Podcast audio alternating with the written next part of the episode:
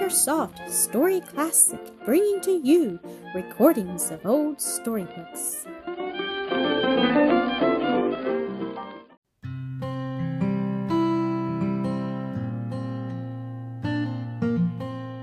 The Unjust Judge, Weekend Bible Stories Collection.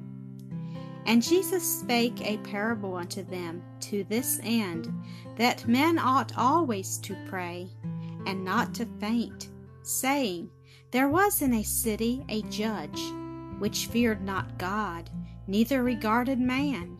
And there was a widow in that city, and she came unto him, saying, Avenge me of mine adversary.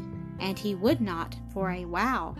But afterward he said within himself, Though I fear not God, nor regard man, yet because this widow troubleth me, I will avenge her, lest by her continual coming she weary me.